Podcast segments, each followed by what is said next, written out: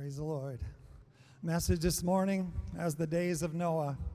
I trust we can receive the strength of God's word this morning.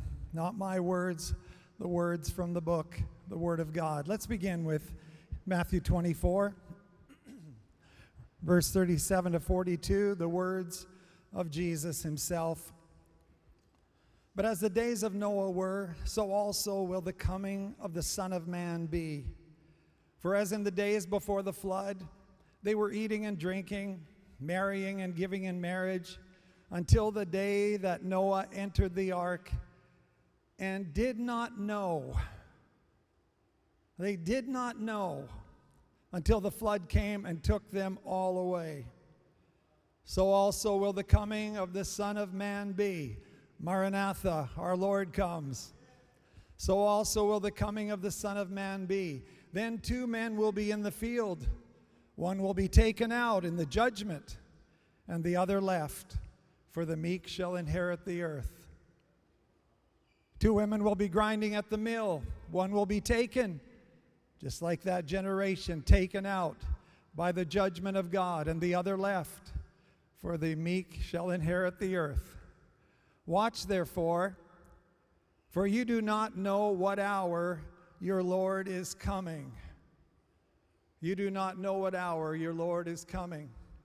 A generation as in the days of Noah.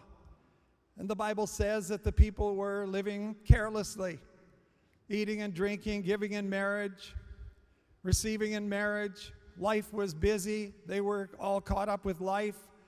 But there was no regard for God in that generation, no regard for his judgments, no respect for the judgment of God in Judgment Day. Jesus said, As the days of Noah, so will the days of the coming of the Son of Man be. So we should go back to Genesis chapter 6 and find out what the days of Noah were like. Jesus encouraged us to do that. Genesis 6, 1 to 12. Now it came to pass when men began to multiply on the face of the earth, and daughters were born to them, that the sons of God saw the daughters of men, that they were beautiful. And they took wives for themselves of all whom they chose. And the Lord said, My spirit shall not strive with man forever, for he is indeed flesh, yet his days shall be 120 years, the limited lifespan after the flood. There were giants on the earth in those days, and also afterward, when the sons of God came in to the daughters of men, and they bore children to them. These were the mighty men who were of old, men of renown. Then the Lord saw that the wickedness of man was great in the earth, and that every intent of the thoughts of his heart was only evil continually, and the Lord was sorry that he had made man on the earth, and he was grieved in his heart. So the Lord said, I will destroy man whom I have created from the face of the earth, both man and beast, creeping thing and birds of the air, for I am sorry that I have made them. But Noah found grace in the eyes of the Lord. This is the genealogy of Noah. Noah was a just man, perfect in his generations. Noah walked with God. And Noah begot three sons Shem, Ham, and Japheth. The earth also was corrupt before God, and the earth was filled with violence. So God looked upon the earth, and indeed it was corrupt, for all flesh had corrupted their way on the earth. As it was in the days of Noah, Jesus said, so it will be in the days of the coming of the Son of Man. I sometimes wonder is God grieved once again over humanity, over what has taken place on the earth? Five characteristics of that Noah culture and day. Number one, disinterest in God and spiritual things eating and drinking, giving in marriage, caught up with life, busy, no time for God, disinterest in God and spiritual things in the Noah generation. Number two, corruption, deceit, and fraud and lies, evil and wickedness, corruption of the flesh life, deficiency in character, rebellion, and vileness in that generation. Number three, violence. Violence and cruelty. Such hatred in the heart of man and anger in the heart of man on the planet. I'm surprised at the number of you that in the last year or two have told me that you can no longer watch the late night horror show, the evening news, because you can't handle the violence and the corruption and the reporting that comes across the screen. Number four, immorality. Immorality. The sexual revolution of the 1960s and 70s, I don't think anyone saw the extent to which it would go until today. The sanctity of marriage and moral purity is almost not even discussed or considered. It's just taken for granted that people sleep around, that there's different forms of immorality. The presentation on films and screen and Programming is right down that line. A world filled with immorality. And number five, demonic intrusion in sexual realms. Demonic intrusion in sexual realms. The sons of God came down to the daughters of men. Who were these sons of God?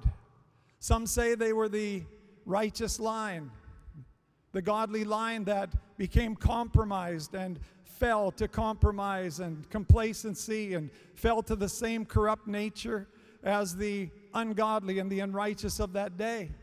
Others think that the sons of God were a specific, particular strain of demonic beings that intruded into the realms of mankind. One thing we do understand from Scripture, both interpretations can apply, but that there was demonic intrusion into human sexual realms in the days before the flood is very apparent when you read the other books of the Bible, especially the latter books of Peter, Jude, down at the end of the Bible, as it was in the days of Noah. I look at our day and our generation today, the demonic intrusion in sexual realms. Who could have believed the staggering cost? and the toll and the magnitude of the killing of the unborn children. Children yet in the womb, untold millions upon millions in the last 40, 50 years. Demonic intrusion into sexual realms. The mutilation of the bodies of men and women today made possible by medical means and the acceptance and celebration of a union that is entirely contrary to the Word of God, entirely contrary to nature, and an affront to the Word of God, an affront to the image of God. The enemy couldn't help himself. He tripped over his own feet. Pride comes before a fall. Say, well, there are such a small percentage. We've Heard it said, such a small percentage of people that are persuaded to this or that. But the Bible says a little leaven leavens the whole lump. A little corruption will go through the entirety. And the devil knows that a little leaven leavens the lump. He knows a little corruption will spread through, and so it has. Until today, entire corporations and businesses and city councils and school boards and teachers and even parents all bow. All bow to the demonic agenda in sexual realms. Reminds me of the days of Daniel, chapter 3. When you hear the sound, everybody bow. When you hear the command, everybody fall down and bow. And the Bible says all nations and languages that were gathered before Babylon and King Nebuchadnezzar bowed and worshiped the image that was set up. worshiped the philosophy that was set up, worship the agenda that was set up. But three men didn't bow, three young men didn't bow Shadrach, Meshach, and Abednego. A lot of Jews were bowing. But three men didn't bow, and the heat was turned up seven times hotter. And those three young men were cast into the midst of a burning fiery furnace. But someone met them in the fire and kept the flames at bay. They walked, they were thrown into that fire, and they found in that fire there was another man there, the fourth man, the Son of God, walking with them in the fire. He met them in the fire, and they were loose and free, and they were delivered by a mighty deliverance of God. All bow. But three young men didn't bow. Let's not bow. Let's stand. We don't have to shout and scream, but let's just stand. Stand silently if need be, but let's stand where we can. And let's be vocal for the Lord where opportunity provides. Some of our children are standing in the school system. It's not easy to stand today. No easier than it was for those three young Hebrew men. Because when you stand, you are viewed with suspicion and you are scorned and you are shunned. Because the image is so strong and everybody's falling. Our children stand in the school system. And because of it, they are cajoled by teachers and questioned and encouraged and prodded along. It takes the power of God in our lives and strength of God to stand. We must be careful. We must be careful. Parents be on guard against so called harmless yoga exercises and stretches. Some of you have come to me and said, We pull our children away from those classes and those things. And they always wonder why. The teachers are always trying to encourage it on. The subtle introduction of animism, nature worship, the spirit in nature, the spirit in the bear, the spirit in the trees, and on it goes. It's a day to stand. The Bible says, Stand, and having done all to stand, put on the whole armor of God that you may be able to stand in the evil day. And having done all to stand. The enemy tried to steal the rainbow, but he only got six colors, the number of man. And God protected the covenant promise. He's got seven colors of perfection and life and peace and eternal salvation. That's our Lord. Let's stand in this hour. Let's stand for the Lord. Let's stand for truth and righteousness as it was in the days of Noah. So shall it be in the days of the coming of the Son of Man. Five characteristics, and they're here. Listen to what Martin Luther said in his day. I say, Martin Luther, why did you and your reformers, why did you protest so loudly? You Protestants, you Protestants? You could have had a much quieter life. You could have a, had a peaceable life. How many are glad that the reformers, that they stood, that men like Martin Luther stood for the gospel in a day where there was corruption and defilement of the religious orders? We're all here because of the grace of God and because truth has been preserved and guarded. I love Martin Luther. I love John Calvin. I love John Huss. I love Zwingli. I love the reformers and the men who were persecuted and gave their lives and even their families for the gospel, that we can stand with the word of God in our hands today. For it was forbidden for a man or woman to hold the word of God in their hand and read the powerful scriptures of the Lord. The word of the Lord. You've magnified your word above your name. Listen to what Martin Luther said.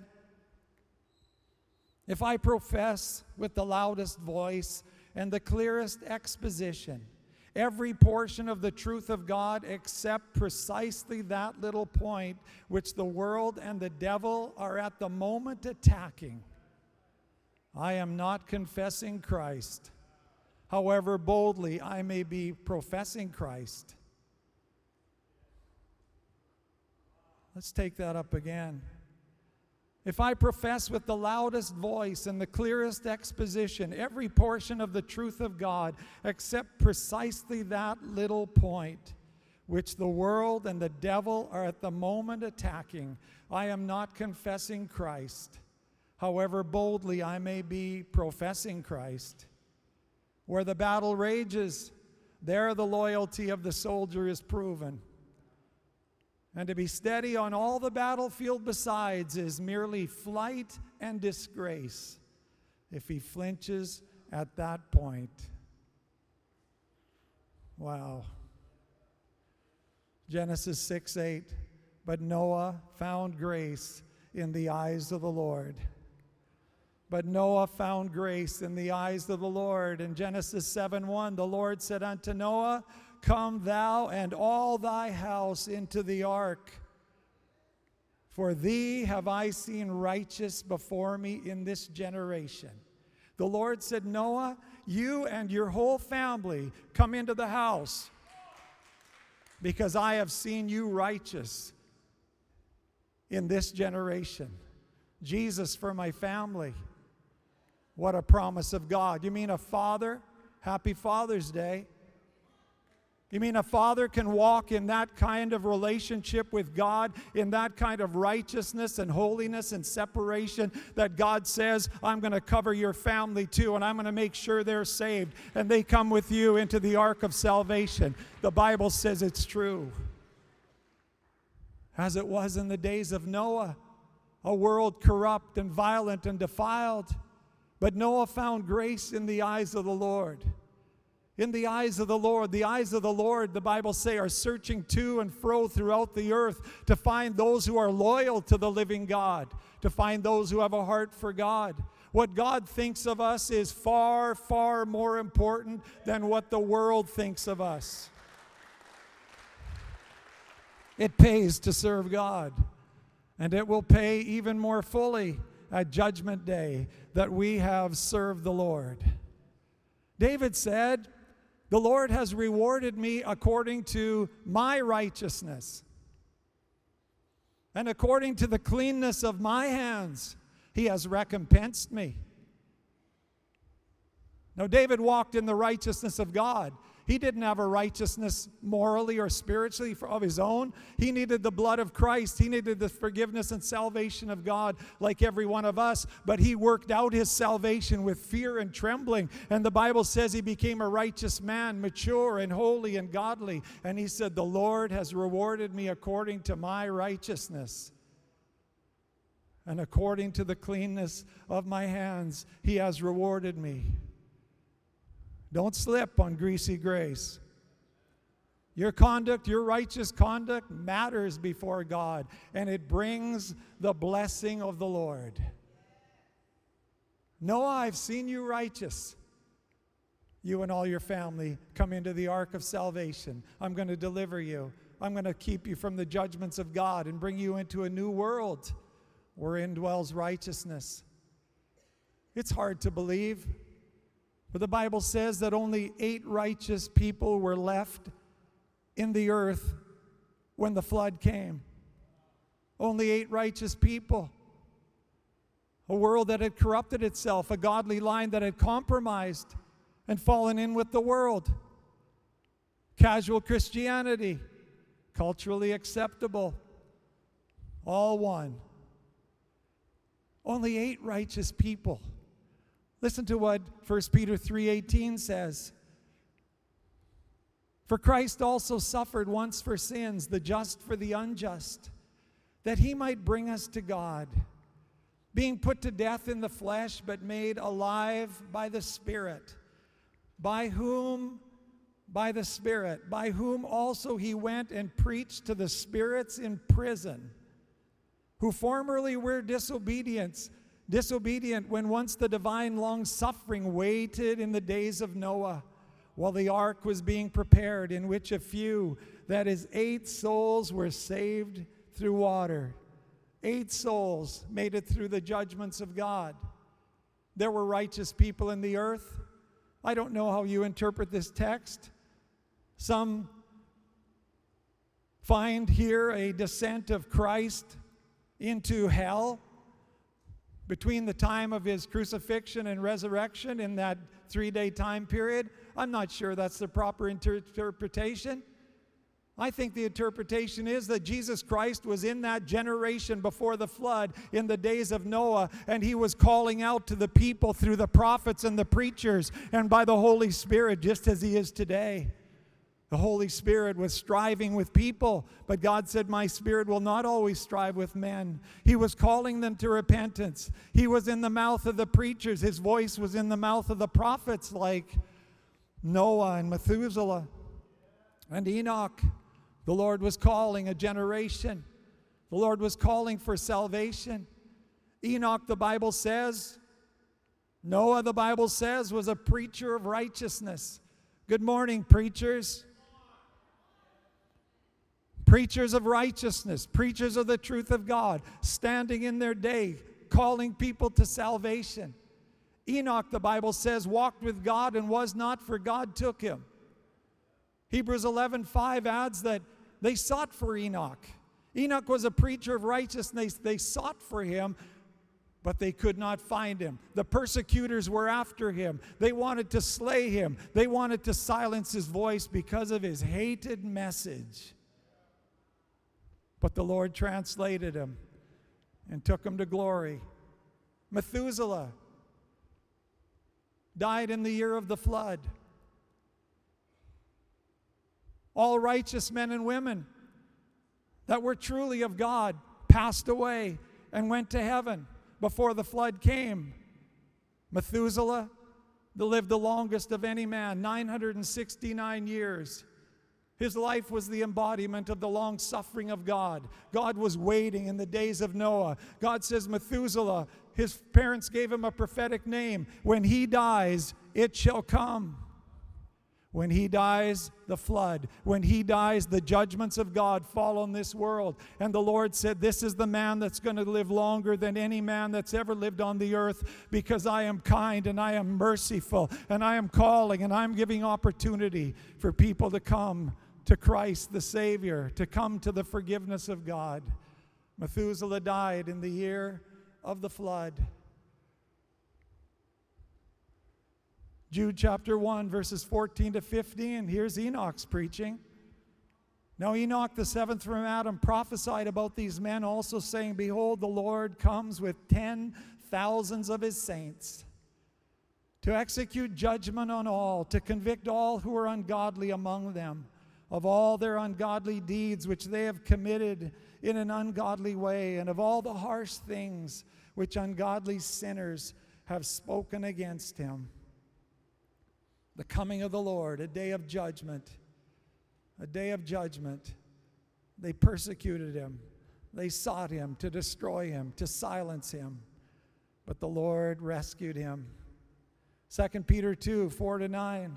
For if God did not spare the angels who sinned, but cast them down to hell and delivered them into chains of darkness to be reserved for judgment, and did not spare the ancient world, but saved Noah, one of eight people, a preacher of righteousness, bringing in the flood on the world of the ungodly and turning the cities of Sodom and Gomorrah into ashes, condemned them to destruction making them an example to those who afterward would live ungodly, and delivered righteous Lot, who was oppressed by the filthy conduct of the wicked.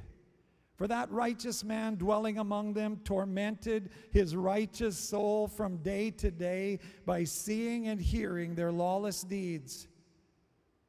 Then the Lord knows how to deliver the godly out of temptations and to reserve the unjust under punishment for the day of judgment.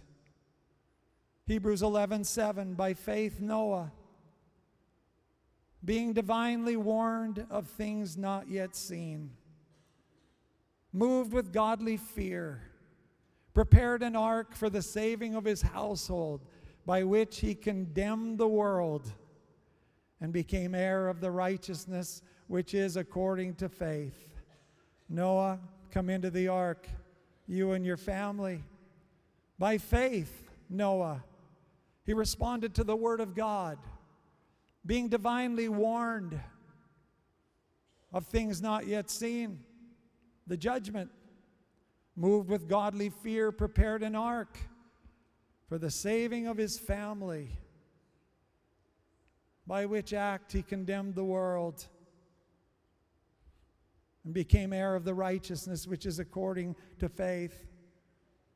I don't know what kind of a day job Noah had or his sons, but when the day job was done, they were building on the ark according to God's design and God's purpose and God's blueprint, preparing an ark of salvation, salvation of my family, salvation of the righteous building, building on the ark. The Bible doesn't say Noah built his house to the saving of his house. It doesn't say Noah prepared his family for the saving of his family. He prepared an ark for the saving of his house. He prepared something outside of himself. Outside of himself, according to divine blueprints and the design of God and by it he saved his family and himself and transitioned safely to a new world. To a new world. The ark of salvation. What does the ark of salvation speak of? First and foremost, it speaks of Christ. Jesus Christ, the ark of salvation, the safety of the Lord. We need Jesus. We all need Jesus. Everybody needs Jesus. There is no other name given under heaven among men whereby we must be saved. Jesus said, I am the way, the truth, and the life. No one comes unto the Father but by me. Jesus is God's ark of salvation. It's a song written years ago. I want to quote a couple of the verses and the chorus song by Gordon Jensen, Come into the Ark. Said on Calvary's Hill, an ark has been built, costing the blood of God's Son. With its door open wide, there is safety inside. Whoever will may get on. Come into the ark, for the sky grows dark. There's a storm called God's great judgment day from its fierce, angry waves. In the ark, you'll be saved. Come into the ark today. Final verse of that song soon to one and to all will go the last call. Then the door of God's mercy will close. Opportunity then will come never again. How soon twill be, only God knows.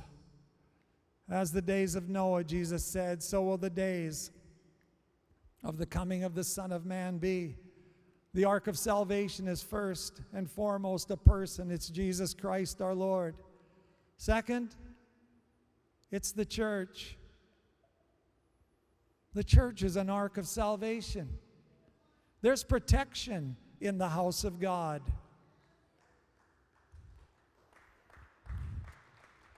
The corporate anointing is a covering, it's a defense. The felt presence of God, the corporate manifest presence of God, is a shield to us. The favor of the Lord surrounds us. The enemy is broken. The enemy is driven back. We're under the covering and protection of the Lord. Those who play loose with the house of God soon fall into enemy hands and the knowledge of God soon fades in that family line.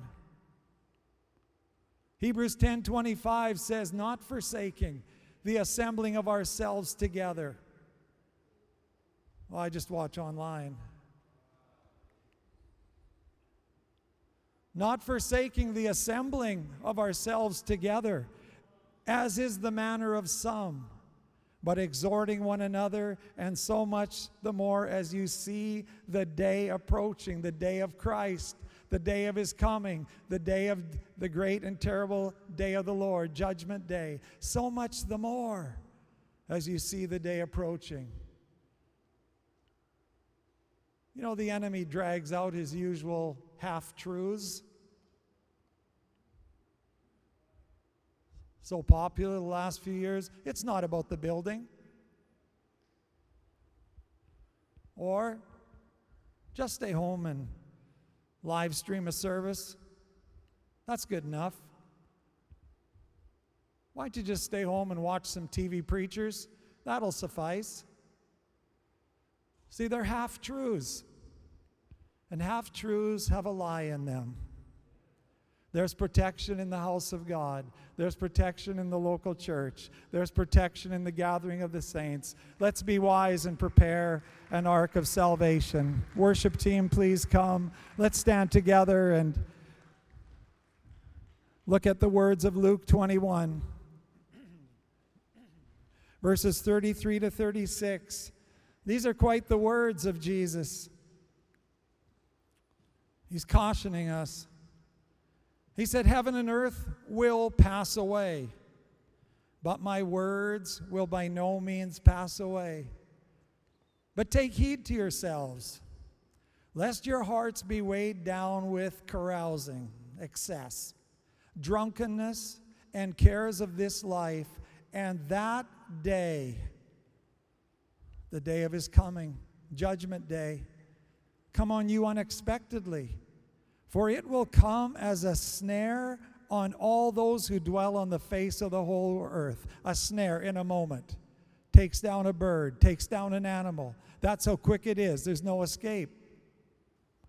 For that day will come as a snare on all those who dwell on the face of the whole earth. Jesus said, Watch therefore and pray always. Yet the churches in North America Prayer rooms are either non existent or silent in many ways. Jesus said, Watch therefore and pray always that you may be counted worthy to escape all these things that will come to pass and to stand before the Son of Man. The marginal says, Watch therefore and pray always that you may have strength to escape all these things that will come to pass and to stand before the Son of Man, as it was in the days of Noah. So we all need Jesus. If you're here this morning and you don't know Jesus Christ as your Lord and Savior, please slip out from where you are. Prepare your heart and life for eternity. The great day of the Lord is coming. Heaven and earth will pass away, but my words will not pass away. There's forgiveness, there's safety in Jesus Christ for every one of us today. If you don't know the Lord, slip out from where you are. Come to the front this morning. Receive Christ as Savior. Maybe your heart has grown cold. In Noah's day, an entire Christian culture compromised itself and fell in with the world. Culturally acceptable. Couldn't tell much difference between the world and the church of that day. But they perished in the flood. They didn't make it through the judgments of God. And perhaps this today, maybe your heart is a little calloused and cold. You're a little disinterested and have walked on the fringes of the house of God and the kingdom of God this morning. Would you respond to the Lord and to the Holy Spirit? The Holy Spirit is calling. Jesus Christ is in this generation, just like he was in Noah's generation, calling through the churches, calling through the evangelists, calling through the preachers, calling you this morning to fire for God. Get on fire for God. Live a holy life. Live pure and holy. Noah, salvation for your family because I've seen you righteous in your generation. Hallelujah. Hallelujah. Let's surrender our hearts to the Lord this morning. Gracefully broken. Gracefully broken. God's broken our rebellion. God's broken our stubbornness. God's broken our hard heartedness. So we have a heart after God and a heart after His Word. Extending His salvation into the earth, praying for kings and those who are in authority and for all men and women of the earth that they might find the salvation of the Lord before it's too late and they go into a Christless eternity. Amen. Let's close out this morning as we worship the Lord together. Altars are open. Please, any need you have, desire after the Lord, please slip out and come. If you'd like prayer, like to surrender yourself and consecrate yourself before Him.